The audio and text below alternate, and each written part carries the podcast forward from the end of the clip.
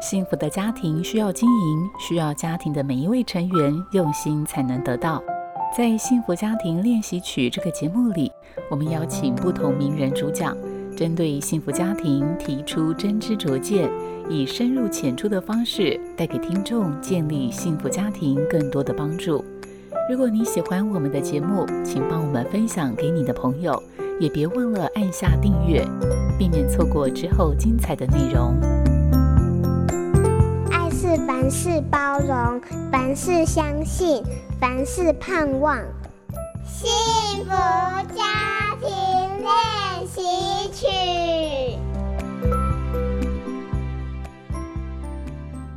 毕业就是离开原本已经熟悉的一切。进入另一个新的阶段，开展自己新的人生篇章。我其实很感谢女儿们，从进入青春期之后到现在，还都愿意跟父母亲的我们一起旅行，也愿意把好朋友介绍给我们认识。这种亲密和信任，是身为父母亲最值得安慰的事情之一了。看着儿女们进入青春期到成家立业的这段时间，父母的心情有着许多的矛盾。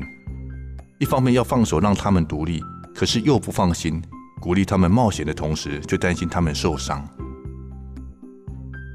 记得有一年农历大年初一，跟朋友们聊着天，有经营企业的人不免感慨：现在像草莓般的年轻人，抗压性太低，过于自我，却又没有企图心。其实，在很多人附和之余，也有反省的声音，例如以前的步调和竞争的压力，和今天比起来。真是不可同日而语。每个时代都有独特的挑战，没有谁比谁厉害。我也因此常常提醒自己，身为父母亲一定要忍住，不要再唠叨年轻人了，要当他们的顾问。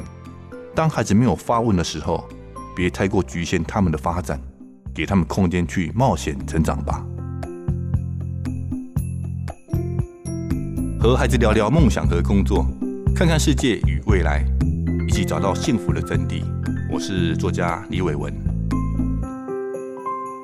本节目由好家庭联播网、台北 Bravo FM 九一点三、台中古典音乐台 FM 九七点七制作播出。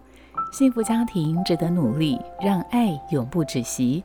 大义建设关心您。